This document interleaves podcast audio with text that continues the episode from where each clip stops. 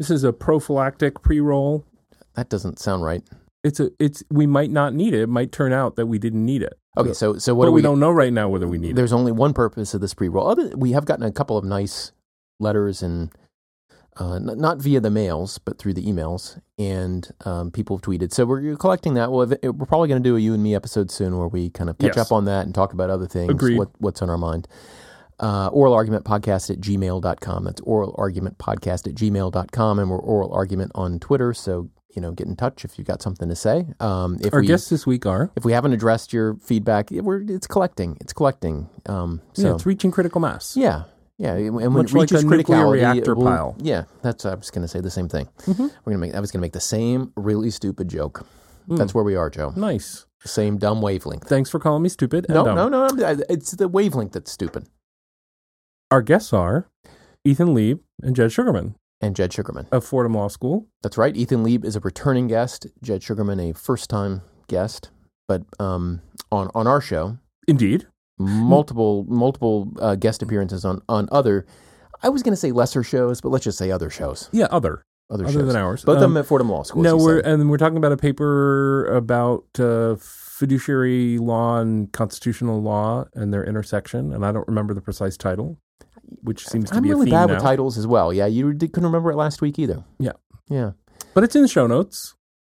And as we say, I'm not sure if this will be necessary either. But this is we, we're recording this on Friday, June. What the heck is today? The twenty second, I believe, 22nd. So, uh, but it's not going to ship for another week. probably. Like, uh, yeah. I just shipped out the fantastic episode that we had with Aziz Huq. Correct. Um, and and so that was just just now basically, and and so this will so there if if the world blows up in the next week and we're not talking about it, it's because we recorded it a week early, Right. Um, not not because I'm not saying that we're not jerks, but it's not because we're jerks that we don't mention these things. Yeah, if it, if it figuratively blows up, uh, that's why we didn't talk about it. If it literally blows up, I don't think anyone's going to hear this thing. Well, I mean, you know, I, I, Uh, it's maybe some you know people from another planet who eventually come here and recover the from the Oh, smoldering rubble. Um, at the end of the episode, I said we we hit I hit stop like thirty seconds thirty seconds too late, and again. so let's hit stop and let's get on with the show.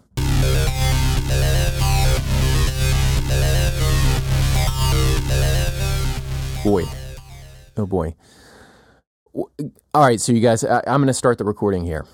This is that, that. This is the voice of the beginning of the show, um, and I just, I It begins with a chortle and laughter. most of our shows do, which I think you know in, in this day and age is like a really a really good sign about holding on to one's humanity that we're able to begin that way. And um, but also I just shipped the show today, just like just a couple hours ago. So True. So uh, this is one of these time capsule shows. We're pro- I'm probably not going to ship this until next week. Um, now, if you're listening to this, that doesn't mean you have to turn it off and wait until next week. It means you know it's been a week since we recorded it. right, and it also means that there are all sorts of things that you might be wondering why aren't they talking about X? Like the Trump travel ban decision because- that's come down, right? Yeah, it's because X hasn't happened yet Right. to like- us because we're in your past, Right. even though now that you're listening, we're also in your present. like the Canadian invasion of the Great Lakes. Why aren't they talking? That was a big news item this week. Right, because it didn't happen yet. it hasn't happened yet. Right. So, uh, so there's that. So you guys should be aware too that you know all these decisions which are going to come down next week. this, this is a time capsule. Yeah. Right. Yeah. Look, if Justin Trudeau is is riding at, on the prow of that ship, I will surrender immediately. I just want him to know that. I think it's important. Oh, this sounds like a romance novel in the making. If that if that you know Lake Superior air is sort of rushing through his hair, and it's you know he's the king of the world. so there are so many things that we could talk to you guys about, um, and uh, is, you know, um, you know, Jed has been. I, I think you've been rehearsing for this your appearance here on Oral Argument and all kinds of shows on you know cable news and all The kinds lesser things. known shows, Yeah, yeah. Uh, but now you're here. Like now you're It's like, here, though. this Now is- you've arrived. These were all. It was all a big dress all- rehearsal. It's all lead this. up, and now for Jed, this it's, moment. it's showtime, baby. So you know, uh, we're, we're ready to hear like the distilled, the your distilled opinions on like what what what it all means. Um, but we're, we are going to focus some. We're going to focus on this paper that you guys wrote together um, on on the fiduciary constitution and its implications for at least two issues, and, and maybe there's uh, I'm, well I'm, i know there's a lot more to say about it, but uh, where do we get started? Well, this is focused on the executive again. So, like our prior conversation, we're we're focused on questions of of um, you know executive constitutional law.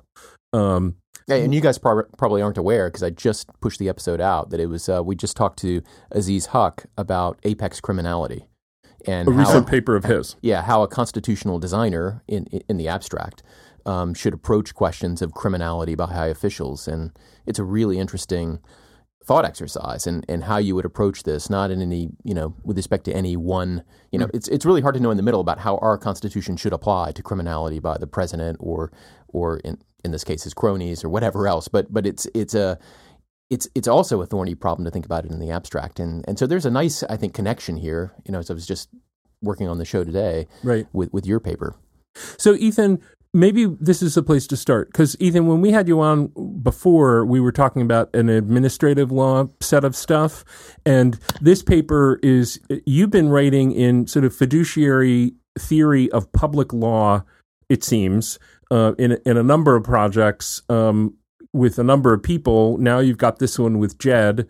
Um, can you just give us that that a little bit of that broader context of taking fiduciary law fiduciary duty as an idea in law and trying to apply it to public law style questions which some people might uh, an untutored listener might think oh well that's a little surprising i wouldn't i thought that was a private law concept yeah i mean i think um, i mean the, the more and more that i i study um, and of where where fiduciary obligation comes from. So, in brief, it's you know basically the idea uh, that when one person has a particular kind of discretion or control over the legal and practical interests of another, we constrain that discretion. We constrain the possibility of the exercise of power in a predatory or exploitative way with kind of thick obligations that sometimes sound uh, moralistic, or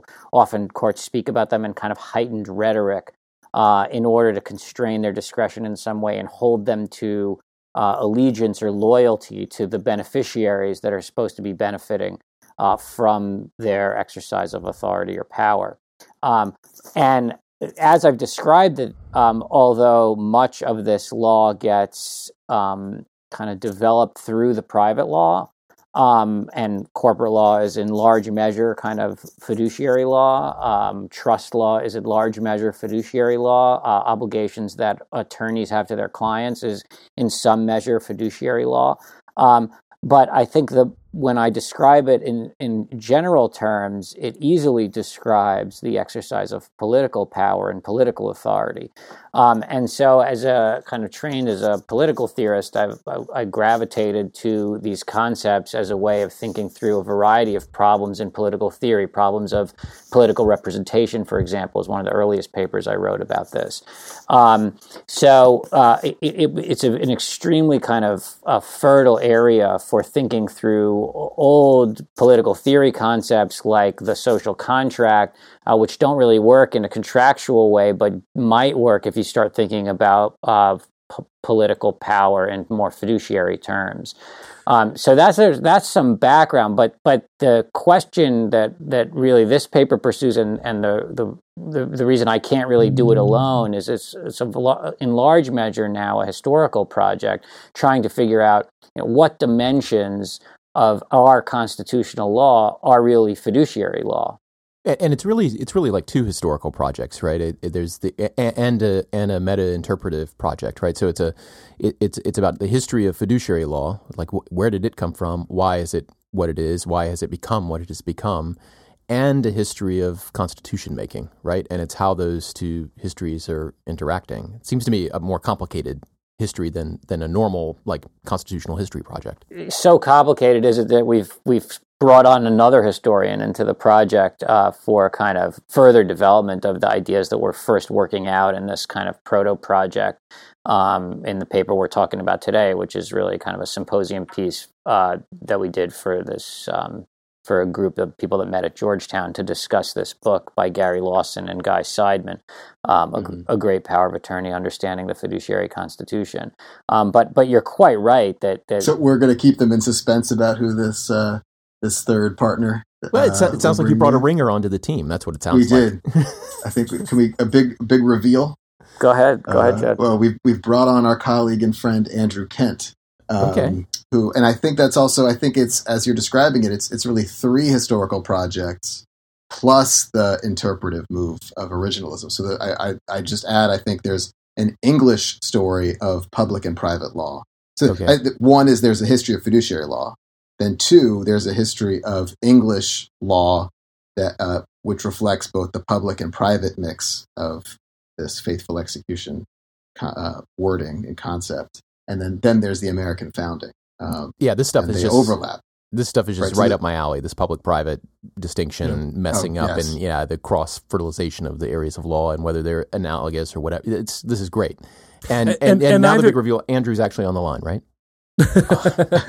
no, but I will say of Andrew um, that that he either already knows or it will soon be revealed that he's a descendant of Chancellor Kent, um, because of he because he has to be. I mean, just for this all to work. What you may not know about Andrew Kent is that his real first name is James. It is James. So actually, you know, it's J. Andrew Kent.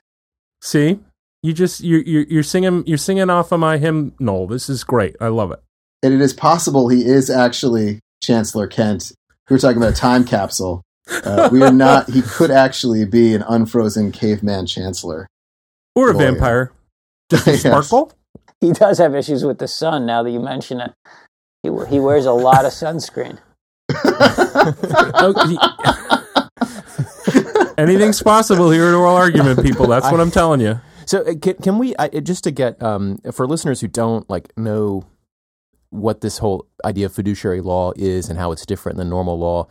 Can, can we just go back for a second and and describe how like in, in normal like just take a municipal legal system a, a legal system in some area which is described just geographically. So it's not for any, it's not any particular purpose driven legal vehicle. It's it's the ordinary government that governs a geographic area. And and in most such municipal legal systems the kinds of duties that people owe to get owe to one another are very thin. Like basically duties not affirmatively to harm, and a duty to kind of comply with an obligation you've voluntarily taken on, and then a duty not to disrupt the public in some way. I mean, they, these are very thin, and they're elaborated in in, in tort law. Um, but but even if you voluntarily take on a duty by saying, "Hey, I'll agree to you know ship you a, a bunch of cement in exchange for some money," um, even within that relationship you've created, you're totally licensed to act in a self-interested way, so long as you comply with that very narrow duty. But there are situations in in everyday life that the municipal legal system wants to kind of take on, where um, people, for whatever reason, act on behalf of others in ways that can really screw up the principal. Right? The agent acts in ways that you know, if if if the agent acts in a self-interested way to the detriment of the principal, we think there's some kind of social harm that arises there. Either relationships aren't properly formed, uh, or people are taken advantage. Of, you know, and and these, as you pointed out, uh, can arise in in many different situations. The classic the classic private sense, right, is is you know fiduciary law. What? Yeah. Well, just to, I think there's a there's sort of a human psychology theory or a human uh, a human behavior theory behind this idea, which is which you've sort of uncovered, which is that if if you weren't if you weren't expecting a, a good number of people to behave opportunistically Mm-hmm. or, or or to their own benefit and to someone else's detriment if they can get away with it, right? Right. if you weren't expecting that, y- y- this this idea wouldn't crop up. Probably this idea of a thicker duty that will allow courts to be able more robustly to set things aright after the fact. And it's I think it is linked, at least in my mind, it's linked to the idea that you expect a certain amount of opportunism, and that's why you need tools to guard against it.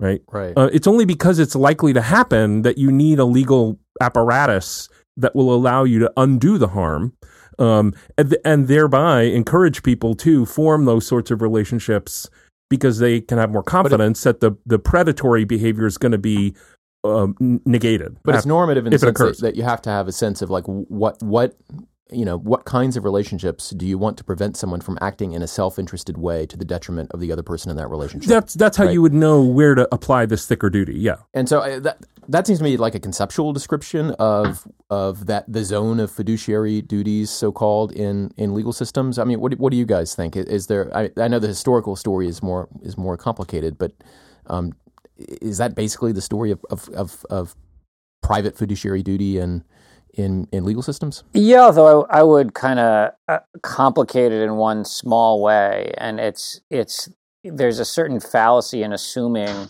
that uh, hardcore uh, judicial enforcement, robust judicial enforcement of relationships of special trust or confidence is the way to promote relationships of special trust and confidence in the world.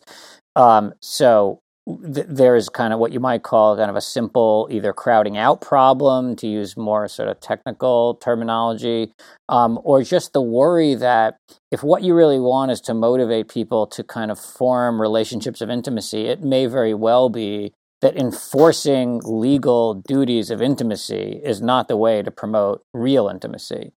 Um, and so that that's a kind of concern I think that's b- really baked into uh, fiduciary law. That that on the one hand, we think there are sometimes that people are just kind of especially vulnerable to predation of a certain kind. Um, Mhm. And so we want to protect them. And so you have this protective instinct that the law is bringing to those relationships of intimacy. But at the same time, there is this kind of risk that I think the law takes notice of that if you too aggressively police this, you're never going to get people acting for the right kinds of reasons. And I think that that is so much a part of the fabric of fiduciary law that we are trying to motivate fiduciaries to act for the right reasons. That if they start acting only because they worry about judicial enforcement, they're not they're never going to be capable of really acting for the right kinds of reasons. So is the story that judicial enforcement typically crops up where principal agent problems don't you know would, would uh, aren't um, are, are would be underdeterred otherwise you know so like I think states that have maintenance obligations between spouses I, I don't think generally that the maintenance obligations encourage spouses to treat one another well. I think they're usually used right as as weapons after the relationship has gone south. I would assume. Yeah. Um. So so and I know you've written about friendship, Ethan, and like you know we don't typically enforce like duties of friendship probably because it won't cause people to form friendships. Um. The key is that there's kind of this zone of um, exhortation to behave Right. well, kind of be, with uh, morals beyond just the morals of the marketplace. So the kind of quintessential case in, in American jurisprudence is a case called Meinhard versus Salmon, a very famous Cardozo opinion, um, where uh, sort of co-ventures, uh, co-venturers are uh, one is told that he has to behave in this way, but the punctilio of an honor the most sensitive is the right kind of standard. Um, and there's a lot of exhortation to behavior, sort of kind of impeccable behavior, a behavior that would be better than your average person who might act a little bit opportunistically. Um, and yet, the, the kind of the story of enforcement is actually one of under enforcement. People believe that largely that courts kind of bark a lot, but are not actually providing a lot of bite on the remedial side. So I, I mean, I just wanted to make sure that that was a kind of counterpoint to this thinking that it's the law is always doing the work here of making sure these relationships are functioning. There's a kind of real sense in which these relationships have to function extrajudicially outside the law. Um, and that's kind of part of their character. Um, be, Mhm. It's because we are kind of, the law is always kind of reaching out into these special relationships that seem to formulate themselves in a way outside the law. And so, the, and, and that's the, that's a kind of model. Just one one quick question then uh, before we go to the we look at the public side of it. Um, Actually, two. Okay, so uh, do do you consider um, like the corpus of medical malpractice laws and licensure and all of that to be a kind of fiduciary law between doctor and patient? And similarly, would you consider like lemon laws and odometer disclosure laws and all of these things, you know, uh, and consumer protection laws like a corpus of law which constitutes the fiduciary obligations of, of car salesmen to consumers, both under the theory that like there's a kind of special knowledge um, on on the other side of that basically consumer transaction that we think will go kind of underdisclosed and potentially to the detriment of the consumer. So I'm just wondering how broadly we can conceive of of, of what counts as today fiduciary duty in our law. Uh, I mean, I think the short answer would be your uh, your car salesman is conventionally not considered um, be a fiduciary. I mean, it's it's it can't just be any old person in the marketplace can be your fiduciary.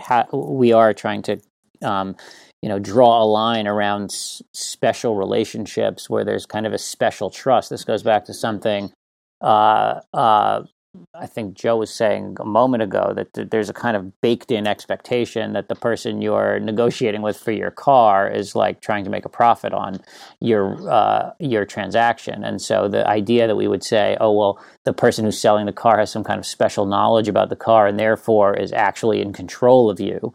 Uh, in some meaningful way wouldn't really work, and so we wouldn't demarcate a- any marketplace relationship uh, in fiduciary terms. Now, this hasn't stopped people from trying to argue um, that there are some people in the marketplace or some entities that that could function this way. So, some people have argued, for example, there's a kind of information fiduciaries. So, uh, your bank or Facebook knows just so much about you that they should be treated uh, with certain kind of fiduciary obligations. Um, and so, you are seeing some of those arguments pop up, but but the law hasn't quite taken hold of that um, and run with it just yet. But you, you could you could think of um, some information disclosure laws uh, imposed by statute, for example, though, couldn't you as uh, as partial substitutes for a common law actual fiduciary duty or an analogical fiduciary duty at, at common law? That that when a legislature passes a disclosure law, they might think, well, one reason why these are good laws is because they do some of the work that fiduciary duty concepts also do. That, that's kind of what I was trying to argue that they're kind of constructive of a relationship. They're kind of standing in for it, and and I don't think we're too far afield because I think once we move to the public side of it, we can also see other laws as trying to construct the relationship between a public official and his or her constituents. But um, so, but I, I know you guys are putting a lot on on the words trust and fiduciary as as referencing a very specific body of law. I think, right? Yeah, although uh, that body of law changes over time, and so you know you, what it's pointing to or what it's cross-referencing um, might be changing over time. I mean, one of the things that this paper does at the end um, is try to think about. Um, there was a kind of principle of trust law, the non-delegation principle. So a trustee couldn't go out and delegate uh, features of its obligations to the trust. Um, and that's really changed over time. So, kind of more modern trustee law is really there's lots of delegation going on. It's and quite widely permitted.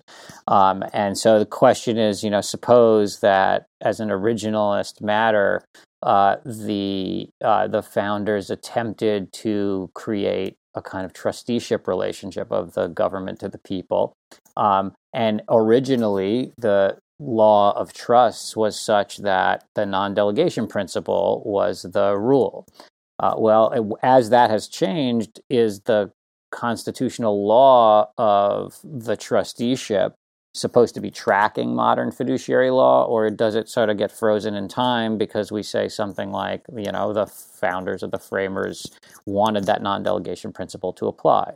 So this should be a kind of familiar debate about, you know, just how much non-delegation doctrine do we want to have imposed in, in a kind of modern administrative state that is something that probably the framers weren't contemplating. So I've got one more background question or backdrop question about um, so so you said uh, Ethan that um, you know you you might expect from some of the sources uh, to to see very robust judicial enforcement, um, and and instead what you see is sort of maybe um, less robust enforcement, some some rhetorical, you know, punctilio peacocking, but not much actual, you know, uh, holding someone responsible. And I wonder if there is in the cases and the uh, the sort of the commentaries that you're obviously uh, very deeply familiar with, are, are, judges talking about the fact that there's a there's a contrary worry of a sort of moral hazard on the part of the beneficiary or the part of the the party for whose benefit the fiduciary is acting that you know if you go overboard you're going to make people too inattentive to monitoring the people who are supposed to be acting for the benefit. You don't want to do that either Oh, of course. I mean, I, yeah, I did not mean to leave the impression that there is no reality to fiduciary law. It is obviously the case that these remedies occur, and they are they can be quite drastic uh, um, when when courts do choose to actually get involved. But the but all I wanted to draw attention to was that there is also a lot of like chest beating that doesn't end up resulting in uh, in in uh, remedial action by the judiciary, and so it sometimes requires explanation for why it is that we see sometimes a, a lot of concern about self dealing, and then sometimes we we sort of you know we're, we're just trying to find quid pro quo corruption, and the rest of like the institutional corruption we're going to just let go unchecked. Um, and it's because there there's a kind of calibration, or you might call a uh, in the kind of parlance of today, a kind of remedial equilibration of trying to figure out, you know, just when you want to have uh, justiciability and when you want to have we're going to let all these other political mechanisms be the things that dispose of the uh, of the fiduciary default here. We're going to let this person just lose the next election because they're so corrupt. We're not going to actually uh, impose some kind of um, anti-corruption law upon them. So I, I mean that's that that's all I wanted to draw attention to. Surely there are going to be kind of cases at the extreme where you're going to get enforcement of course that that's where the law is coming from is when they when the courts do choose to get involved. So maybe maybe this is a question for Jed. So you know, Ethan's been working on these questions for a long time. Like, how did you guys find each other for this? I mean, I know you're both at the same school, but how did you, you know, was it Jed you were interested in? You had a hunch about like faithfully executes and the pardon power, and you, you guys were talking at some point. How did this? Uh, how did uh, yeah. the partnership arise? Yeah, I, I could. It was in a precise moment where it happened, and it was. Uh, if you'll believe me, it was in a faculty workshop. Uh, we were attending uh, a presentation. it, was, it was lunch, lunch after. It, it, it, was a pretty good lunch. It was a good lunch, but it was in the middle. I, I, was sitting next to you at the table, and we're sitting there passing notes to each other as the um, as during the Q and A after the talk, right? And um, I pointed out that there was this. The, the talk was it was Peter Shane's paper, "Faithful Non-Execution," And we're sitting hmm. there uh, looking back at the take care clause. That's the basis for this title, Faithful Non Execution. And it just strikes me, and I know that Ethan works on fiduciary duties, and I said, I just underlined, I think, faithful ex- uh, shall be faithfully executed from the take care clause. The president shall uh, uh, shall take care that the laws be faithfully executed. And I sort of circled that phrase on the page, and I said, Ethan, what is this? Um, and I think, and I think he saw exactly what I was asking from his vantage point. I was coming at it from my work on uh, thinking about what limits executive power, and I had been thinking about pardons and removal in, in the context of the Mueller investigation. But and but Ethan, neither of you at that point had a hunch about like the the history at the founding of of almost explicitly referencing private trust law and the construction of you know the the use of the words faithfully, the use of the word trust, like like that was just a hunch at that point? It was, oh, it was just a hunch, but I think it was a linguistic hunch that seemed to tee up this historical question. I mean, I think he and uh, Ethan and I both knew enough about both the founding and the history of fiduciary law that the 18th century founders were lawyers who regularly put together private financial documents and put together trusts and corporate charters so it just it, that intuition was very much uh, about the next step. I think we both saw this as potentially the text of the Constitution had, unbeknownst to the 20th and 21st century scholars, had a signal of uh, public fiduciary duty in these offices. Um, and Ethan had been reading that material from. Uh, yeah, Ethan knew of the, the body of fiduciary constitutionalism uh, very, you know, he's an expert in it. Um, I had mm-hmm. at that point knew of it very, you know, just from a distance. Um, and that then started us working together um, at, with some uh, on this particular project. And I think uh, we've, both seen uh, lots of scholars raise questions. You know, uh, lots of people have written about what does faithful execution mean. Lots of scholars have written about fiduciary constitutionalism. Uh, to as far as we can tell, no one has made this link that the faithful execution language in the take care clause and in the president's oath uh, is a is a textual signal, a deliberate signal uh, that was part of the the legal ecosystem of the 18th century. That this was actually uh, binding uh, the president and potentially other officers to fiduciary law.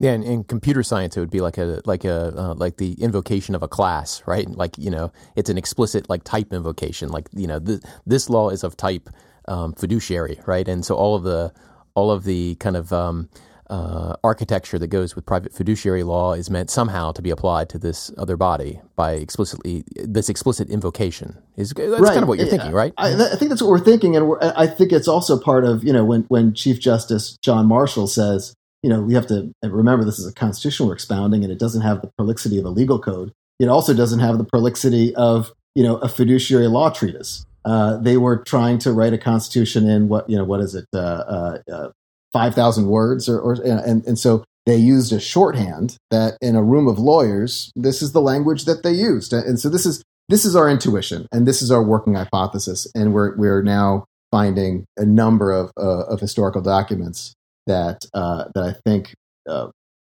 help demonstrate or uh, help help elucidate this thesis. But this is what we're finding is that uh, is that not only was this part of uh, this language of faithful execution was part of private uh, documents, uh, private fiduciary instruments like trusts and corporate charters. Um, it was also put into statutes uh, that created public officers with financial responsibilities. So your town treasurer uh, would have a, the statute that created these offices would talk about the faithful execution or the faithful discharge of uh, public officers with public duties over, over particularly over money. Um, and we also find it in uh, in English uh, statutes as well as American colonial charters. So keep in mind, um, the public private distinction gets really blurry in American colonial history. The charters, the, the, the you know, the, the, the, colony of Massachusetts uh, is, is, created as a, not as a, as a public right. colony, but it's created as a corporate charter.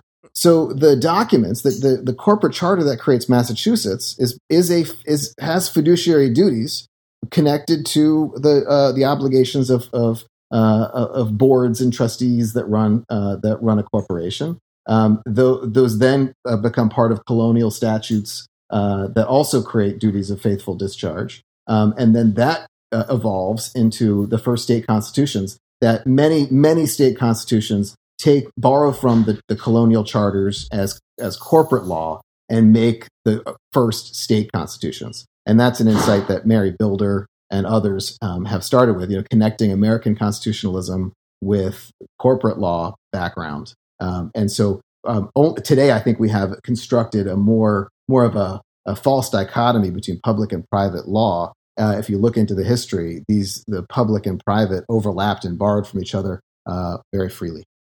And corporate law is the place where a lot of that borrowing is most actively going on in the materials that you're talking about and the and in the context. And and, and in both instances, you, it's because there are groups of people who are trying to create institutions and structures for cooperation over extended periods of time on a common project. And in both instances, you also have sort of the separation of ownership and control, to use the contemporary way to talk about the corporate law problem.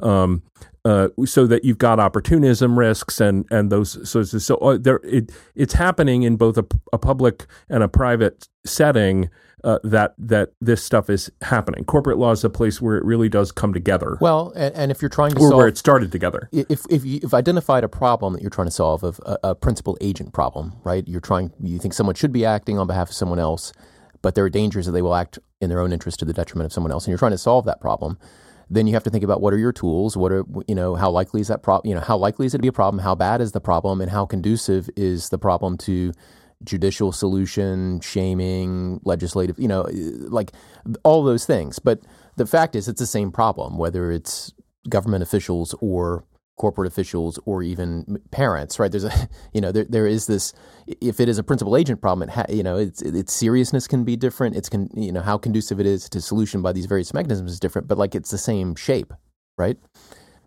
Uh, yeah, I think the principal agent problem is exactly the, is, is, is the, framework for both public and private law that fiduciary duties try to address. Now, it's also really important to say that whether it's private uh, duties or public duties, self interest is not prohibited, right? You, you, can act in pursuit of self interest as long as you're not doing it to the detriment right. of the beneficiaries. And in the, so a, a, trustee has to, you know, a trustee can act partly in self interest, but as long as it's not harming the beneficiaries. Uh, and so too can a, a president act out of some degree of self-interest as long as it's not to the detriment of the public. So it's not we don't want to portray that you know fiduciary law is somehow you know uh, um, uh, a, a, a socialism or something like that. Right, I mean, yeah, yeah. it's and, and and in fact, I think it's also interesting that that some that, that the people who are grab who have I think embraced this uh, project or who've been most sympathetic to this project are are lots of conservative scholars. Um, you know, the people who were really Mhm. pursuing this uh, this original idea of fiduciary constitutionalism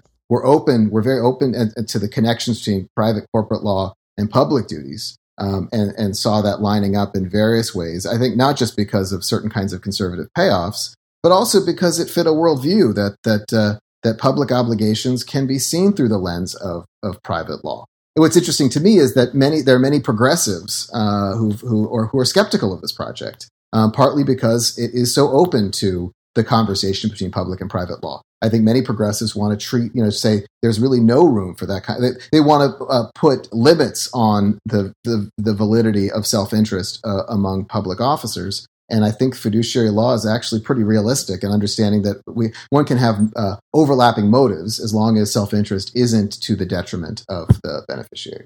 Let me just let me let me kind of make a skeptical point, and um, and this isn't really my point because I've you know one of my key you know works has been uh, trying to suggest that there is a commonality between public and private law that there's a there's kind of a uniform template that these things are refra- are refracted through different kind of cooperative lenses. So I, this isn't really my point, but I, I do want to make it and and see uh, whether this um, see how it works. So the the skeptical point would be that the principal agent problems are kind of all over the place and they're they're different. You know, I tried to make it sound like there was a uniformity to them earlier, but of course they're they're very different problems. You know, uh, parents, kids, and corporations, and dentists, and other. You know, the you know the people you expect to act on your behalf in certain situations, and and there's a danger that they won't. But those are relatively you know they're different situations. And in those different situations the law has has happened upon different solutions sometimes for historical reasons but sometimes there is kind of a posnerian kind of efficiency of the common law that develops over time where the the judicial solution to the particular form of principal agent problem becomes specialized in, in maybe an efficient or good way.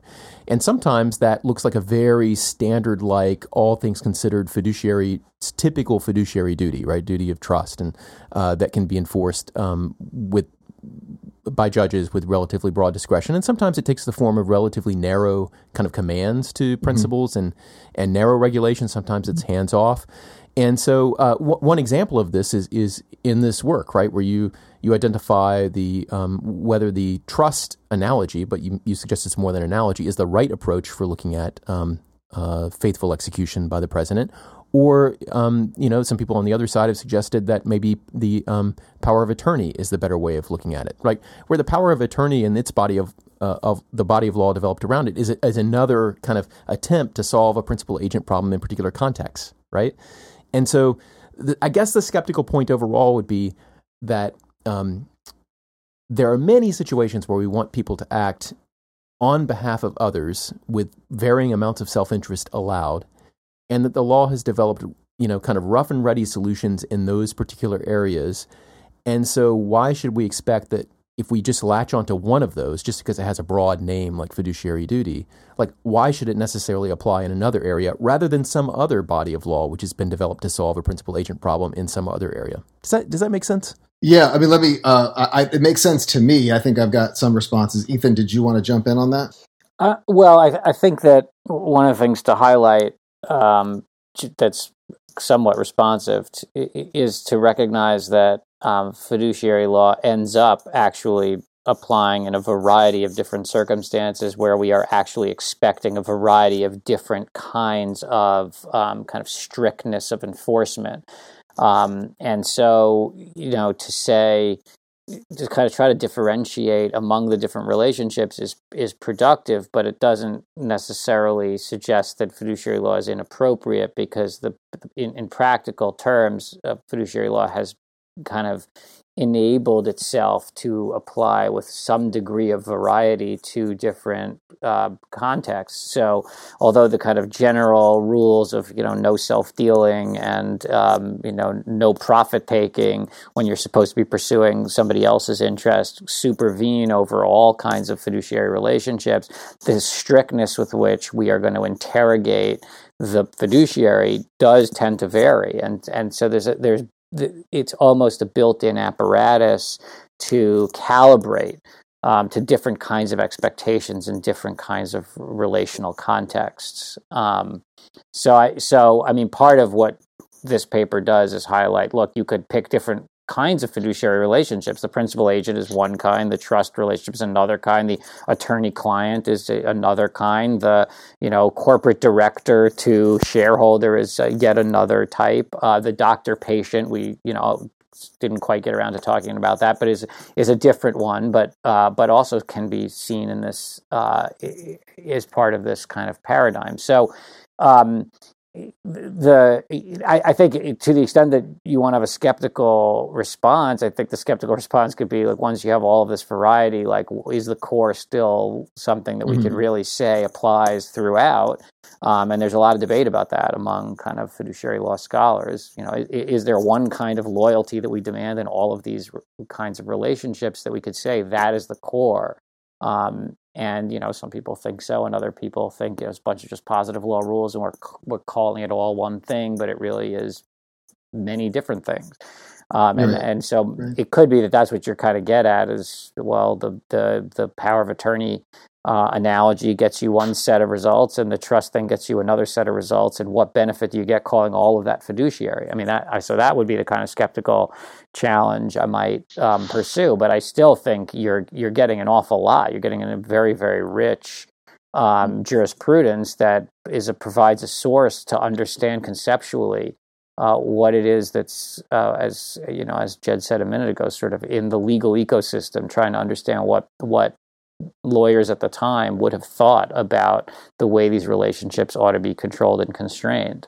Um, and um, and so I you know I'm I still find I'm learning a tremendous amount and and so it's it pays dividends not because it just produces papers but because I think it really enhances understanding um, and you know there are intramural debates about which is the better analogy. Is the corporate law analogy better? You know, we're talking a little bit about charters and, and corporations a minute ago. You know, is the trust law analogy better? Is it really just like a power of attorney? That's the most recent book by Lawson um, and Seidman. And I, I think those intramural debates themselves are pretty illuminating and interesting. Um, but they do all uh, have at the core the, the command of loyalty. Um, and I and I think that's sort of inescapable and the irre- and the irreducible central component um, that is that is kind of non-obvious. I mean, in some respects, this mimics uh, a kind. You know, I think if you try to gain adherence uh, in a kind of more familiar vein, you might say something like, "Look, this is kind of republicanism. This is this is we are expecting public officers to pursue the public interest. Like, is this really a radical claim that you want to resist?" And many people will say, "Well, no, I don't want to resist that, but I'm not sure what you're adding." But what you're adding is a is a mechanics of enforcement, but I put enforcement in quotations here, uh, which you can't see because we're not on video, um, because because the enforcement mechanisms are multiple. That it's not just you walk into court and tell the judge, "Hey, you got to enforce this fiduciary against this fiduciary default." Um, it, it, the entire structure ends up being an apparatus to enforce against fiduciary default. So impeachment might be seen as a way of. I mean, Natelson just had a a, a post up at the uh, Federalist Society uh, blog or whatever it is, um, explaining all the ways in which uh, the impeachment clause is meant to kind of cross refer to the enforcement of uh, fiduciary default. Elections can be seen as a way of uh, enforcing fiduciary default. And so, um, you know, the background here is not just, oh, it's, it's just good old republicanism that we're familiar with. It's republicanism with a variety of design features that it turns out like look a lot like the apparatus of fiduciary law. And that's illuminating and interesting and trying to figure out how all those pieces come together is, you know, a project for not, you know, just this paper, but many papers to come. So, Jed, we want to get your take too, but uh, but just to, uh, just inject something there, like yeah. one, one, thing you might ask, add to the skeptic, skepticism is that, well, if you're going to tap, you know, you're you're tapping into this body of law essentially to create kind of a, it's it's not a make weight, but it but it's a it's a rhetorical argument in favor of assigning to a particular institution here judges right. the uh, ability to to coerce other institutions based on their own evaluation of the public interest. Yeah, absolutely. I mean, I think that is that is perhaps the biggest payoff uh, of this argument uh, is, is, to examine uh, to, to, to what extent uh, the history points towards uh, courts being one of the the location, you know, one one locus uh, of enforcing these duties. Just this so, is Joe. So uh, you know when when um uh, just on this very specific point uh, when when Ethan was talking about you know the the public interest and um you know for me as someone who doesn't do this fiduciary law theorizing or or the thing, the public law things that are most closely connected to it, and so I'm coming at it from a slightly different angle. And and it seems to me that the maybe one of the reasons why this is such a fruitful area of conversation right now uh, is in in a sort of um, you know the legal process consensus of the 50s and 60s gets shattered mm-hmm. by public choice right. by law and economics and by critical legal studies right. and part of that shattering process is um, putting uh, i mean talk about skepticism it's it's sort of a battery acid of skepticism on the judicial role uh, especially in in figuring out what to do about um, public institutions and to the degree that there are ways to have that conversation about the judicial role in public institutions that that can look to some uh, traditional mm-hmm. approaches, some established rules of the road, some things that look like you know stuff about which you could have a restatement of law, right? That that all feels a bit less like you know um, Richard Posner swinging from the chandeliers, just yes. imposing his power, right? right? And and a little bit more like okay, there's sort of an orderliness to this yes. stuff, and yes. you don't have to believe all the hokiest remarks from opinions of the 1890s to think that there's something there's a here here that people could but a little more calmly grasp onto and and try to restore at least a little bit of the some of the the, the equanimity um, if of the the legal process consensus. We can't really recapture yeah. it but I, that, because I, there's been too much shattering. Absolutely, but, I think that's a terrific point, and I think it's a, it's something that's been been driving this project and you know, I think my interest, I, have I've kind of jumped back into originalism as an historian. Um, uh, I, th- I, think that we're we're in a bit of a crisis uh, of of of legal within our rule of law world, um, uh, where we have so many arguments that are driven by the the 2016 2018 moment and distrust of both sides simply you know talk about faithfulness and faithful execution, both sides thinking that the other side is making bad faith arguments that they're just making up on the fly. And one, one advantage, one side is correct, by the way. But but you know, I, well, I have to tell you, I you know, I I'm sympathetic to to want you know to to certain sides, you know, to a certain side here. But I, I see bad faith arguments being made by both sides.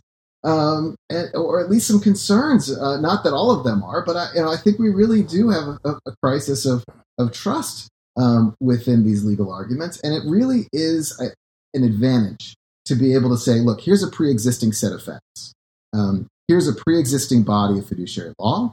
And here is a pre existing historical record where we can understand the. This is a bit of, uh, you know, borrowing from Scalia's view of originalism, that we can go back to the text in its context. Now, I don't follow Scalia's application of originalism, but I think his core understanding in, in his book, A Matter of Interpretation, is to put limits on the convenience of discretion and the convenience of legal arguments driven by politics to go back to a certain uh, set of, um, of, of, facts we can point to that are independent of partisanship. Um, and so that's part that's that's I think uh, one advantage of this combination of historical methods uh, and, and, trying to be true and faithful, if you will, um, to the to those historical records. Um, so I think it's, it's, it would be also helpful for me to just kind of walk through. I think what the steps of that argument are. Uh, to, that essentially it's to locate in the text of the Constitution some signals. So uh, the words of faithful execution and the take care clause. It's also worth. It, it's important to note that it is the take care clause. Uh, the word uh, Ethan and I think that the word care of take care is not accidental um, that care is one of the signals. Care is one of the core invocations of fiduciary duties, along with loyalty. Um, the word trust uh, that comes up four times in our Constitution uh, uh, in the context of fiduciary law, it's also a signal of uh, and, and both in it as what trusts are, but also the the concept of trust and loyalty. And then you have faithfulness. So it's not just that these words are fiduciary signals; they also tell us in and of themselves what core concerns in fiduciary law the founders were the most interested in putting into the Constitution the ideas of loyalty through trust, the ideas of care and faith. Faith to whom? Um, faith to the public, faith to uh, faith to the laws, um, faith faith to those who created them. So uh, so that's that's one step, and then um, and then it's it's a process of taking you know the core notions within those signals, and and I, I don't think we are Ethan and I are, are, focusing on you know what is the right instrument we're looking at. We're saying, look, what are the core concepts of uh, of fiduciary law? And it's most at its core um, a rule against self dealing, right? It's a rule against self interest, against beneficiary to the detriment of beneficiaries. And then we take the next step. Where could we apply this? Um, eh, where does it seem like uh, officers or the president can uh, can use powers that are the most self dealing. And we start with self pardons. Uh, self pardon seems to be the most a paradigmatic uh, moment where a president can use a power for his or her own benefit uh, to self deal with that power to the detriment of the public. And then the next step would be to look at the pardons of co conspirators to be able to buy their silence uh, uh, as also self protective. And another uh, aspect of this that we are looking at for our next paper, or two papers down the road, um, is firing other officials to also protect oneself. Um, oh, uh, so so removal. So the removal power. The removal power. Um, and and so so if the pardon power, which is textual, should be constrained, right? The pardon power is actually in the Constitution. Many people don't realize that the removal power is act, is not in, is never mentioned explicitly but is a construction from the first Congress, from the debate or from the, the debates in the first Congress, uh, where this question um, is debated and, and, and resolved, and the courts construct from quote the decision of 1789 that the president has uh, has has removal power without um, the removal consent uh, of the Senate. Um, and I think, and, and, one more step is just to say that as we're looking in these documents, um, uh, and and judicial records, we're seeing that courts in England and in America will take the language of faithful execution from statutes or faithful discharge from statutes, and will use that in in court proceedings to inform them of what do the duties of officers have, and and will hold them to higher duties in judicial proceedings um, to the duties of good faith. Um, so so the, there is at least a historical record where courts that had cases about public officers and their duties relied on this concept, um, relied on that language as part of the way that they resolve this question. So you make an interesting argument in the paper that I, I want to hear a little bit more about. And um, so let's set aside the remedy question because one obvious question is even if these fiduciary ideas are in the Constitution, even if they are uh, meant to be kind of legal rules. The question is, you know, is, is politics the remedy, or or was it, mm-hmm. is there an assignment to judges to to manage at least some of this? But set that. Let's bracket that. I do want to come back to it before we. And, and if judges, close. who would have standing to raise? Because even that exactly, has some complications, yeah, right? Um, who has agenda control? But um, uh, but but there's also this. Um, I think there's an argument in the in, in the paper that that um, well, you know how the the uh, the Constitution doesn't clearly contain its own method of interpretation, right? It doesn't contain an explicit meta-interpretive um, command. And so the choice of interpretation, you know, this is why people argue, like, should we use originalism? Should we use something else? And, and, um, uh, but you make an argument in the paper that, that maybe in this case, um, I think you make this argument in the paper. You tell me if I'm wrong. Um, that the way that they invoke fiduciary law suggests, uh, suggests a, um, a kind of I don't know constitutional command may be too strong, but it suggests a constitutional direction to look at historical um, to to look at a historical moment. Is do I have that wrong? I, maybe it's through the intertextualism, but yeah. the way that they write that in there suggests uh, that a, that a kind of originalism might be appropriate here, even if it's not uh, the the general and only interpretive principle that the Constitution commands. What do you What do you mean when you say here? It, it, it, well, in, in, the you know, pre- president shall faithfully execute the laws, right? Like the scope to of take that. care, yeah, that, yeah, yeah. That that that that invocate that text somehow um, invokes a kind of historical law that would suggest that the proper interpretive technique here is a is an is an historical one, even if the Constitution doesn't command an historical approach in, each and every case. So you don't have to be an originalist to Right. buy the original argument here. Do, do I have that wrong? That you suggest I that in think that's I, I, that makes sense to me. I think maybe that I think that may also tie into the um, to the non-delegation part of the paper as well, um, where there's we I think Ethan and I are addressing how, to understand the historical evolution question, which is which is also another kind of originalism that isn't original expectations. Um, or, or- or a narrow kind of originalism. I'll take one crack at this, but I'd invite Ethan to as well. Um, once you once there's a signal that draws on on on fiduciary law, that body of law is a is a law that is historical. It's a, it evolves. It's kind of a common law evolution. Um, and so once you tie the Constitution to uh, to a body to a common law body of fiduciary duties, then you're then there's a, a significance to understanding what that moment, what that history is, what, and, and what that body of law, what what their understanding was. So when they write into the Constitution fiduciary law, um, they have their own uh, historical understanding of how and and uh, and so that both means that that history is important, and also that its evolution over time. It's not that it's fixed, right? It's not like fiduciary law can only mean this one thing. It means that we that they're tethering the Constitution and its evolution and its interpretation to the to the evolving body of fiduciary law. Ethan, does that make sense? Yeah, although I just, I mean, I, I don't, I, I didn't take us to be suggesting uh, in any way that there's some kind of signal that this should be done in any originalist fashion. I mean, I, part of what we are responding to in this paper is uh, bu- this book that we've been talking about by Lawson and Seidman. And they claim that the original interpretive convention of fiduciary instruments at the time of the founding was, you know, construe delegations or any authorizations strictly and not liberally. Um, and they get they, that gives them most of what they want, which is, you know, the government's powers are to be strictly construed. I mean, this is why conservatives are so attracted to the fiduciary instrument model. It's, you know, I mean, a lot of this comes out of their theory about the necessary and proper clause. Their prior book is about the necessary and proper clause.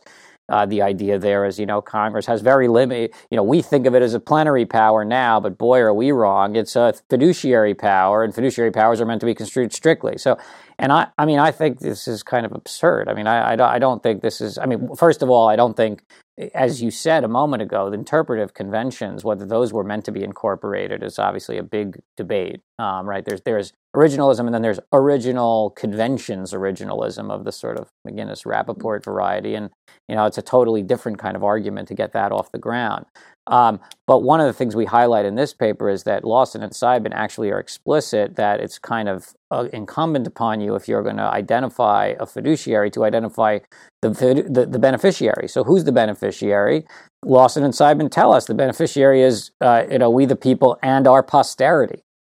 So and so I just the, the paper makes observes that if you're going to concede that the beneficiary is posterity, that is something forward looking, the idea that you would be stuck in time to c- care about only at the moment of the founding and that the government's powers should be strictly construed as of the moment of origination, that doesn't really make sense if you take the beneficiary seriously to be posterity. Um, and so it's that posterity as beneficiary that invites uh, what you might call living constitutionalism. It's it's an originalist invocation of a of a of a living body of law. like, Yeah. Right. So it's a meta meta meta thing. I Yeah, think. yeah. This is on page twenty to twenty one of the paper. If you guys are wondering what we're talking about, But, Which yeah. just means it, to, to me as a reader, it's it struck me as not being about originalism as much as it was about common law constitutionalism. And if you Yeah. at at moment A, it, were you know at time zero, if you say this is a common law concept, um, of course you're linking yourself to the existing Exactly. body of common law cases that articulate principles, um, but you're also linking yourself to the fact that they can continue to develop and change as needed in the institutional setting in which those things are elaborated. You Um, just I put don't that think of better it. than I it- did. That that's you Yeah, put yeah, that. but- yeah, that's great. But but the argument is that at the time of the founding, they were pointing to something. Yeah. And they were pointing to something which was dynamic, right? And so the the originalist move is to say that what is that original pointer is what matters, right? Rather than well, I, I, every time I read the text, well, I you can. I mean, away- you can say it's what matters, but if what you're pointing to is a thing that's dynamic, as you yourself just articulated, if if what if what you pointed to is a thing that's dynamic, you're pointing both to it and its dynamism. You don't get one without the other. Yeah, so I don't. I don't we're, understand. We're What, into Larry Solum territory now, um, right? Because like he, Right. he would agree with uh, like that. I, I actually think it's Will Baude territory, not Larry Solum territory. It's but, also uh, but Jeff Powell territory. I mean, it's the, the original. Under, I mean, this goes back, you know, 20, 25 years, thirty years ago. Is that the original understanding of original meaning was, you know, that, they, that the, there was a, a breadth to these words, um, and that they were uh, not willing to resolve specific meaning in the in the Constitution, and they understood it would be worked. Uh, the original understanding was that courts and future generations would continue to work out these principles. I mean, Larry would call this con- the construction zone, right? That there is this, yeah. no, am I misremembering?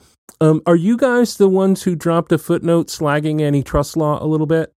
Or was that the paper we read the other day? Now I can't remember. Do you have some sort of um, s- slightly snarky antitrust law footnote? Well, no, I don't know that it's snarky. It's it's meant to be used as an example of what is conventionally taken to be sort of a meta intent to develop through the ages. In other words, you re- you know, in other words, the the Congress that passes antitrust law writes it vaguely and lo- in in broad terms and thinly and not pr- not with prolixity does so uh, again this is the conventional view it may be incorrect but it is the conventional view uh, that congress sets in motion a kind of common law of antitrust so that the courts are meant to sort of take it and run with it Yeah, and the, which the Supreme Court itself has said. Um, so uh, I agree with you. It's a conventional view. I mean, I do think it's the right view. There's a better example uh, where that the statement about common law development is more emphatic and explicit, and it's Federal Rule of Evidence 501 about privileges. Um, I mean that that is, but it's both a statute. It's Congress deep pool. passed the federal rules of evidence. Um, they didn't leave that to the rules committee process because they didn't like the rules committee process rule on privileges, right? So it's this very part of the federal rules of evidence that Congress did not like. Uh, in 1975, post Nixon. So Congress enacts the federal rules of evidence as a statute, and, and 501 says go forth and use the common law explicitly uh, to develop the law of privileges in federal court. So uh, I think antitrust law, though, is another. It's a great example. The Sherman Act is sort of a charter. Um, and and in Leegin against Creative, uh, the Supreme Court has said this is a, this is explicitly a common law delegation. Can I make a suggestion here, though? Since Sure. we, we don't have unlimited time, I want to talk about I, I want to talk about pardons. And I want to talk about standing in pardons because that was something that you flagged. But let, let's let's talk about pardons. Let you- you- either of you guys, whoever wants to talk about it. I, I, I'm sorry. Am I cutting you off, Joe? Are you mad at me? Are No, gonna- I'm not mad at all. Oh, oh boy. oh boy. we'll see. We'll we'll see. I'm, look, I'm just living. I'm grieving the fact that there is not infinite time. I'm just. I'm in. A, I'm in a moment of grief right now, and that's fine. It'll oh, pass. yeah. Well, this this is this is what it is to this is what it is to become fully human is to appreciate the finitude of time. Yeah. To Yeah. to live is to die. Let's proceed. Boy. and this is Okay, a time so- capsule. So. Before, before we proceed with our like two hour discussion on pardons and uh, et cetera, let me just to close Joe's point. I don't think that the antitrust point there was meant to be snarky. I think I think we use the word ironically, which you know doesn't ever really mean ironically, but it was because we're just we're just talking about the trust, and so you know we're talking about trust law, and then it turns out that the example of another situation where we have this meta intent is antitrust. You know, trust and Ah, antitrust. You okay. some- Now I get the that re- Yeah, so Okay. that really didn't come through, and so you know, in the editorial process, we'll we'll resolve that uh, issue. We'll add that issue, but emojis. it, but it was definitely not meant to be Yeah. snarky. It was just meant to be awesome and clever. It's just meta ironic, is what it is. Yeah. we need to add like the burn emoji uh, to the te- to the text of the paper to or, or at least italicize the the syllables anti in antitrust and then in, and then someone who's a total moron like me will finally get it i actually teach antitrust law so that i, I Yeah. that's why it hit me as a bit of slagging because i'm like hey what do you mean antitrust is great what are they talking About? it's not ironic it's great Yeah, but yeah. okay That, all, all that was by ironic was in the previous sentence we were talking about trusts, and now we're talking about antitrust. So that's it. Yes, I was I was thinking the same thing. That it would be great if you could teach both the law. If you, if you called your fiduciary law course the law of trust, and you also taught antitrust law, it would be Mm, Be pretty cool, right? yeah. Our colleague Zephyr Teachout is sort of in this space right now. Oh, that's true. Yeah. Yeah, yeah. she yeah. might be distracted right this moment as she's running for attorney general, but when she gets back, I mean, the the antitrust and trust stuff, um, I think is a a connection she's really definitely working on. when she gets back, who knows? I mean, this. It's ju- right, You know. right. I mean, from her Yeah. presidency, you know, what do I know? Yeah, yeah, or we could add her as a fourth co-author as you know President Teachout. That's. I, I like the optimism. We we might indeed have another president. That's that's for, that's an optimistic take. Does she host teach-ins? That would be a little confusing. No, don't. We don't go for the obvious takes, Joe. I do. Okay. I'm a moron. I've already said It it. would be pretty, pretty ironic. There's that Oh, word again. oh so boy. par- self pardons. It's amazing to me this self pardon nonsense bananas ridiculousness is has is now a subject of widespread conversation. Lots of great blog posts. Lots of great uh, op eds. I mean, this it's bananas. Okay, let's let me- just start Let's there. let's ask let's let's ask either of you wants to talk about it. So so why is it that if if it could be conceived in the public interest for Ford to pardon Nixon, why it could not also be conceived in the public interest for Nixon to pardon Nixon, and why it should be up to a court to distinguish between those things? people this has been one pushback on our paper which is to say that it is it is plausible that there could be a public publicly interested self pardon um, and, and and so is it it's is it obvious uh, that every self pardon would be a self dealing against the against the public benefit against the the public interest uh, and, and self dealing violation uh, yeah it's it's plausible I mean uh, one could argue that there could be a self pardon where it's part of the deal for a Nixon to leave office uh, and it benefits the public. And so I think there there may be two responses. Is one, yeah, let's let's litigate that. Right? Like, fine, let's if if the president pardons himself and then the next president comes in with the DOJ and a new prosecutor who then goes into court and you know with an indictment or an arrest, you know, uh, an indictment itself, and then President Nixon had walked into court with his piece of self pardon paper. Um, stand, I mean, first of all, I think that addresses the standing question. This is how one would address the standing problem: is the prosecutor would go through uh, an indictment process anyway, and then uh, the the prosecutor can make a, a, a motion to uh, to disregard the pardon or or uh, ask the, the court to um, to disregard the pardon, or uh, when it's invoked by Nixon, um, that could be the objection by the prosecutor. And then there can be uh, an argument about whether this violated the faithful execution um, of the office in terms of the oath, or the or that the laws were not uh, faithfully executed under the Take Care Clause. Um, so it's it, that's one way for this to be resolved. Um, another could be a prophylactic rule, which is to say, president can never self pardon because it's just too it's it, it because it is so much of a of a use of a power to to uh, as a ben- to benefit the president that it would have to be the successor, like a Ford, who'd have to make that decision of faithful execution for another.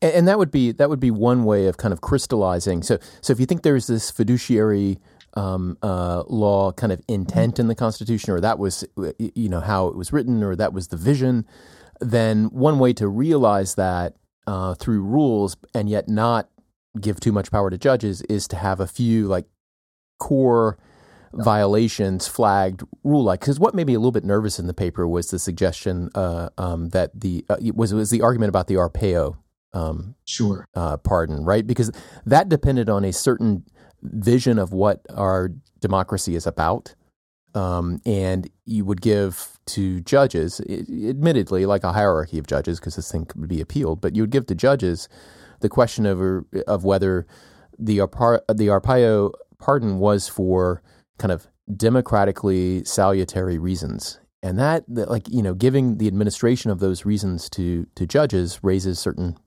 obvious problems right Yeah, well, let's. I mean, let's look at what courts have said, what judges have said about the pardon power.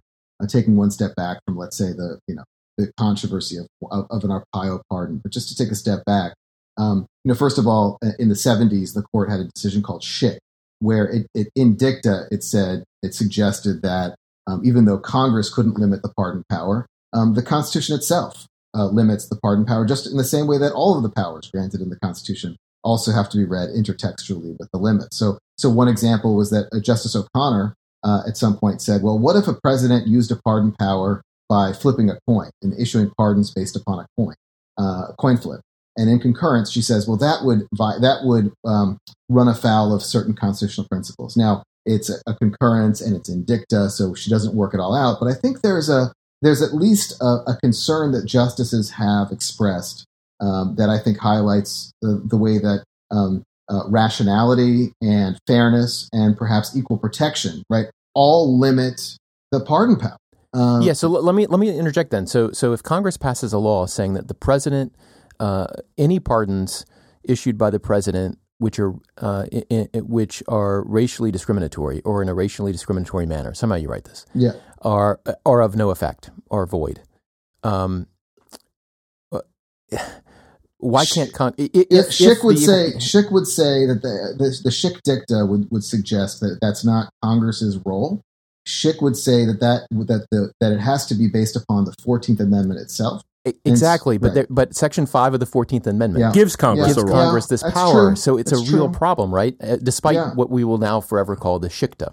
uh, uh, yeah, maybe uh, th- that's possible, uh, uh, but I would, you know, I, would say probably that you know under our under the fourteenth under the Fourteenth Amendment, Section Five, jurisprudence about proportionality and congruence. You know that you'd have to you'd have to you'd have to make sure that that proportionality and congruence would would go as far as that and, and I, I, don't know i think we're already stretching the body uh, like absent pushing. an historical yeah. so absent an historical record of presidents granting pardons on racially discriminatory grounds congress wouldn't have the power I think but, that's but, right. But, but, but yeah, go ahead. Yeah, okay. Yeah, I mean, go, go one ahead. more go thing ahead, to say about. I've got so many one, thoughts, more, I know. we're going to get through it all. Yeah. One more question about Arpaio is does it, it, was the Arpaio pardon a signal? And at the time, right, in the same way that you know it's Arpaio, it's Scooter Libby, it's uh, you know it's it's the the, the potential pardon to Blagojevich, and whether these pardons were you know uh, meant to signal uh, to co-conspirators that they should um, not cooperate with Mueller because if if if if Trump were willing to pardon uh, someone as, as, as controversial as Dinesh D'Souza, or uh, and signal pardons of people for false statement or obstruction of justice, um, that they were really driven to uh, signal pardons to co-conspirators, um, it would raise an, it would raise those questions. Now, you know, Ethan and I aren't pushing this. You know, I think we're trying to be careful in this paper of you know we're saying here are potential arguments, but again, I want to emphasize that I think it's important with this uh, with, with barring from fiduciary law to stick to some of the core concepts and the core violations. Um, so let me right. let me try to do that with this question. So, but and not a self pardon question, but but um, is it does faithful execution of the office, the promise in the oath, make it much easier under your understanding of faithful execution drawing on fiduciary law? Does it make it much easier to uh, to understand why um, someone purchasing a pardon from the president with cash right. is um is that's an, a constitutionally defective pardon. Right. I mean, I think the analysis up until now has been the president could issue a pardon for a bribe, and and the assumption has been that pardon because because there's a misperception that the pardon power is somehow absolute. That the that a bribed pardon would be still a valid pardon for the recipient, but that the whether or not there was a criminal uh, prohibition well, on the bribery itself, uh, whether or not there's a, a, criminal prohibition, even let's say there was a you know a bribery statute, and and uh, but there is an assumption, and I think that the assumption is wrong that the person receiving the bribed pardon would still have an have a valid pardon, even if the president could be impeached, removed, and prosecuted for bribery or, or obstruction of justice. And this and, is the yeah. and this is the Schick model because it is the Constitution that is limiting the pardon power in this respect. That's yeah, I think that's right. But I, I you know, the, the thing that that uh, is complicated here um, is uh, there's more historical record that um, the treating the pardon power as somehow more absolute than other powers granted. Um, you know, there's no textual basis. There's no textual basis for treating the pardon power as somehow more absolute and unconstrained than other powers that are granted by the Constitution. Um, and, and so an example of that is, is Joseph Story's commentaries, um, where he, he, he points out that um, contempt of court and contempt of Congress are not pardonable. Well, it doesn't say so in the text of the Constitution, but, but Story, close enough to the founding, um, indicates that, that, that okay, well, the pardon power has limits that that uh, you might not have spotted uh, just from the four corners of the document. And he even says in the next paragraph, Story says there actually might be similar kinds of concerns that could, that restrain the pardon power. Um, and he doesn't explore that, but but Story himself is telling us that the pardon power is not absolute, um, and is it, but, right. Yeah, that's true. But the legislature is supposed to be represented. Now, there's not a fiduciary concept in the grant of legislative power other than representativeness, I think. But but the remedy for you know, if you found out that the entire House of Representatives was bribed when they passed the big tax cut, maybe not so far fetched, but uh, but they, you know, then like the remedy for that is generally thought to be one elections. You know, no one thinks that the law is invalid because of the bribery, but right. all of them mm-hmm. are potentially culpable for the bribery, right? Yeah, and in fact, um, Fletcher versus Peck, you know, the, the, the Yazoo land fraud, uh, you know, that, you could prosecute the legislators for bribery but you couldn't undo the land grant. You couldn't undo Fletcher the law. Versus, right. So that's a, it's a very good point. Um, I, you know, whereas in in in in um, like so, right. so, if you find out that a judge who sentenced who sentenced a defendant was bribed, um, the defendant has a remedy, but that's because the defendant's particular rights were violated in a proceeding where um, uh, where those rights were guaranteed, right? It's it's yeah. it's in, a, it, it, it's it's not that the and judge would, somehow lost authority, and it wouldn't be a it wouldn't be a right to be set free. It would be a right to be resentenced, right? Right. If, well, if, let me let me give you another example. I mean, what about what about an appointment? Right, the, the Constitution grants a power to appoint, uh, to nominate, and so the president for a bribe, like you know, Blagojevich gets a bribe to appoint so and so to nominate so and so.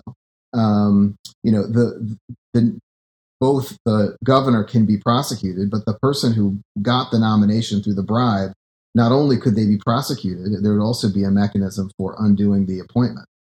Um, now, so uh, it, maybe it would be tied. well, I guess I guess that that's right. It could be another process um, that that is um, direct to the office, but uh, but uh, and, yeah, because our intuitions are are like I think are, are, different in these different cases about what the remedy should be. Maybe they're not. Maybe there are some people who think that if if you can show bribery made the difference in a particular legislative passage, that the law should be struck down. Obviously, it was. Uh, um, but if our intuitions are different, there must be some principle that's causing. Well, maybe there's not a principle. I, don't want to go to human cognition here, but there might be a principle, right, which suggests um, what you know when we're going to look at self-interested reasons as voiding the action taken because of them and when the remedy for that will be to punish the actor who acted in a self interested way without undoing the action. And I'm not sure. Um, I mean, does fiduciary law supply that? I mean, is there, you know, is there? I don't know that there's a way of saying the legislature legislators aren't fiduciaries. Maybe it's the multiplicity of legislators, whereas the president is singular. And so maybe there's a particular attraction of the fiduciary model for like unitary executive types because, like, you know, the the the president's reasons like in a legislature the reasons are kind of diffused among a bunch of people and they're therefore maybe more discoverable to the um, uh, to the people who are representative who are represented whereas the president's reasons are can be more private and harder to observe I, am just thinking out loud here well i mean i would just say about this that um, I mean, fiduciary law has a kind of multiplicity of remedies. I mean, the kind of conventional remedy is disgorgement, a kind of which is a kind of restitutionary remedy. But you can surely imagine certain kinds of transactions being unwound, self-dealing transactions being unwound rather than paid for if they're caught in time or if they're easy to unwind. Um, I wouldn't. I, I mean, I haven't uh, taken the view in other work that uh, legislators aren't fiduciaries. And um, there was a, an article uh, several years ago in the Harvard Law Review by Teddy Rave called "Politicians as Fiduciaries." I mean, it's it's not like this concept hasn't been applied to representatives, uh, kind of your plain vanilla uh, uh, political representatives. So I, I mean, I think that you have the, the problem of unwinding ends up being harder for the reasons you described a moment ago, which is, you know, suppose the adulteration of the deliberative legislative process is through a few people, you know, would you unwind everything because of those few bad apples? And so there you have a sort of practical question, and um, and usually courts kind of are thinking about the equities as they think about what the right uh, remedy is. I mean, there, there are examples where um, corporate directors violate their fiduciary obligations. It turns out it doesn't really harm the underlying beneficiaries, but they still want to somehow uh, punish them. And so they kind of award attorney's fees or they create some kind of method of um, providing uh, a clear signal that this is fiduciary default, even though disgorgement doesn't exactly work because the um, the beneficiaries weren't actually harmed in the in the grand scheme of things. So. Um, I, I, don't. I, I, don't know whether you think uh, workability, practicability, administrability are actually um, the principles you're looking for, but I don't think it takes it out of kind of fiduciarity that sometimes you're getting voiding of transactions. Sometimes you're getting paying for the benefit that that you've taken from your beneficiary, and then sometimes you're getting well, your attorney. We're going to pay the attorney's fees of the beneficiary for bringing this to light, even though they really weren't harmed, but it was in fact a fiduciary default. But in, in corporate law, I mean, this is coming up now with the work on quo warranto, right? I mean, there, there are statutes that will dissolve. For so, for example, a, a, uh, in, under New York, under you know, 49 states have statutes that say that if a corporation is, has, has a pattern of acting ultra vires, and sp- one example is a pattern of fraud, that the uh, that the state can dissolve the corporation. This is the Trump. This is this is the nonprofit uh, angle of that is using the stat, the nonprofit statute, but there's a there's a, a for-profit corporation statute that has the same wording. Um, so, yeah, so you can. I mean, it, well, the idea though is that you could actually, you know, not just punish the wrongdoer, but also dissolve the fiduciary the, the, the fiduciary instrument. As Ethan was talking, I, I, remembered. Of course, I've taught some of these cases in land use where um, various land use, um, various like uh, city council decisions or planning commission decisions would be overturned when when a member who would make a mathematical difference had a conflict of interest um, a, you know, it, this very kind of fiduciary language about conflict of interest. Mm. Um, and the, and then the cases are all about whether the courts think, you know, um, even if it wouldn't have made a mathematical difference in the vote, should you nonetheless overturn it because of the danger that they infected the process? Is that exactly the kind of thing that you would you would you would think about? And and it occurs to me that in those cases, you know, what makes those cases somewhat complicated is that. Um, uh, is that usually they're like permit type decisions where there is a particular homeowner or someone else who is on um, whose interests are, are, are, deeply affected by the decision, right, or directly affected. And so the, the, fiduciary relation is like much more obvious. Like that particular person was owed a duty of no conflict from these representatives. Whereas in general legislation, it seems like a harder, you know, I don't know if it's a standing issue. I am trying to reach here to figure out, um, like Ethan said, maybe it's it's several different principles that I'm trying to latch onto. And this is again to try to get at the issue about even if it's a violation, what do we do about it? Or, or are you trying to right. say, is it even a violation? Well, like, and let me, are, let, yeah, but let me give you one yeah. more textual answer for this, which is, you know, we are talking before about what, what would a bribery statute do to a constitutional use of a power? And that, and then it, you know, you'd have to go outside the Constitution to find the statutory crime that would be the basis for invalidating the the nomination or the, the pardon. Here, you don't have to turn to a statute. It is in the Constitution itself, the oblig- the, both the oath and in the take care clause um, that that constrains the power. So the argument is that the when the pardon was given without, uh, from within the text of the Constitution, it was a faithless execution of that power, and so that power was never done validly. Well, it, it, you know, then the question is: Is it should it, should it be considered void? Does does really we're asking does a court have the power to countermand the pardon, or is the remedy for Congress to impeach for faithless execution um, in the absence of some statute which would also compound uh, the liability of the president? And I don't know that we necessarily would want to answer that question the same way in the case of purchased pardon and in mm-hmm. the case of self pardon uh, the uh, the implications of of might be different, and therefore might they they might have different answers. Actually, yeah, self pardon seems to me to be easier. Um, to countermand. yeah, but I don't know if it's on fiduciary grounds. I mean, the thing is, I totally buy the fiduciary. I, I, I, buy your argument that there is a fiduciary, um, there is a fiduciary law of, of of of the president built into the Constitution. It seems I, I was very much persuaded by your argument. It's the remedy part that I think gets thorny.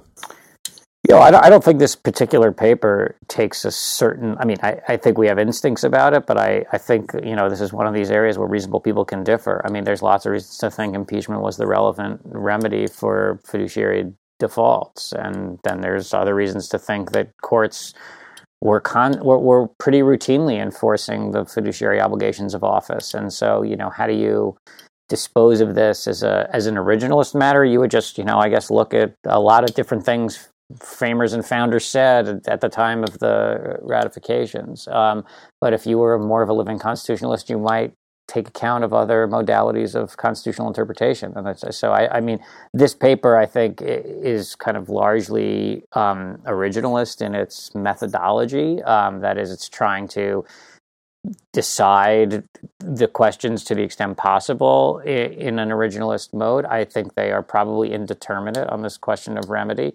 Um, but then I don't think this paper makes the effort to spell out what the right answer should be as a matter of constitutional interpretation. I think that that's going to be a conversation we're still going to have as we wait and see whether this is really going to happen.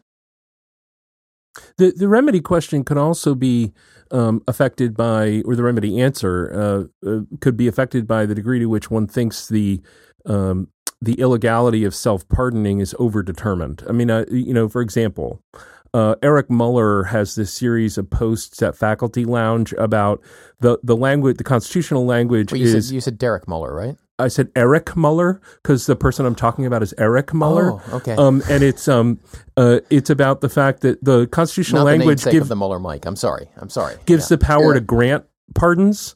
Um, and grants are things you give uh, to others, not to yourself. Just Well, yeah. linguistically. Well, to, Um, to- so- yeah, but McConnell. I mean, I, there's parts of McConnell's. Michael McConnell wrote you know a response, some of which is flawed, but uh, on on the point that we cared about on the the ratification, you know, the, the the ratification debates. But but what one thing that McConnell did is he dug into some fiduciary documents and found that one that there are examples where people created trusts in which they granted to themselves aspects, uh, some of the benefits of the trust.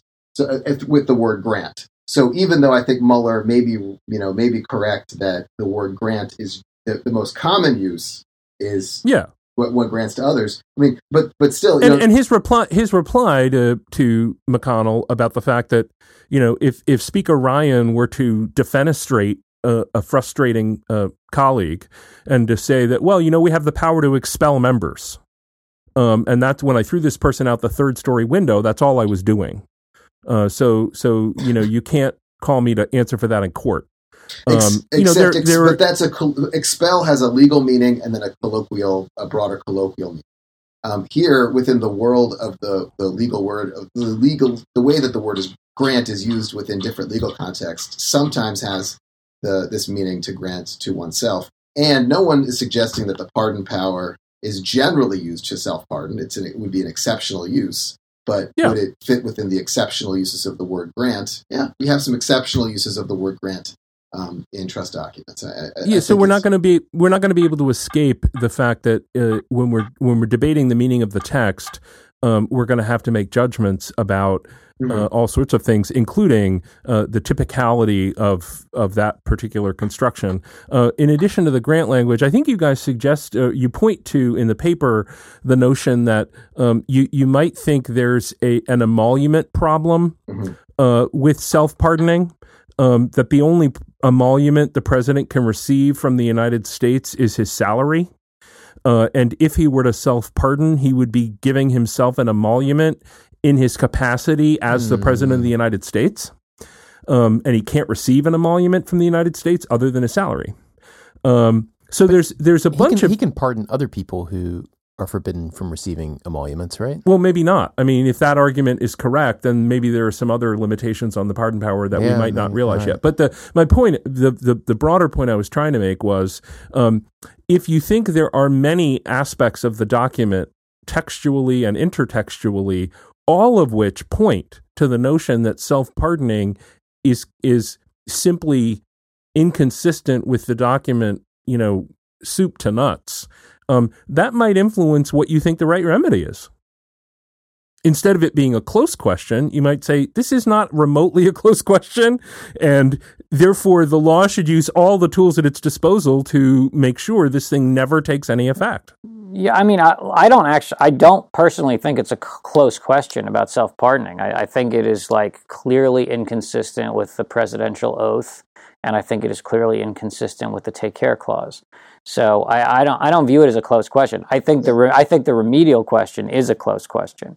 I think the question about what you're supposed to do about it if he attempts to engage in self pardoning. I mean, you know, the oath. I mean, to just use a simple point, right? The the, the constitutional oath it seems pretty clear that you weren't supposed to be able to get, you know, a cause of action against the president for his violation of the oath. The oath serves some other exhort, exhortative or exhortation function and is a kind of meant to be a moral weight or a conscience weight uh, on the president. Now, what do you do if the president has no uh, compunction or has no conscience? You know, it seems like the enforcement mechanism there really is impeachment. I mean, if all we mm-hmm. had was the oath, it's hard to say the oath is enough to get you uh, a remedy, a kind of a judicial remedy. The take care clause is different. I mean, it is not, to me, it is meant to be operationalized in a meaningful way. How is, I think, a close question. I mean, I'm, I'm sort of back to that, but I don't think the self pardoning question as a, as, a, as a kind of primary conduct matter is a close question.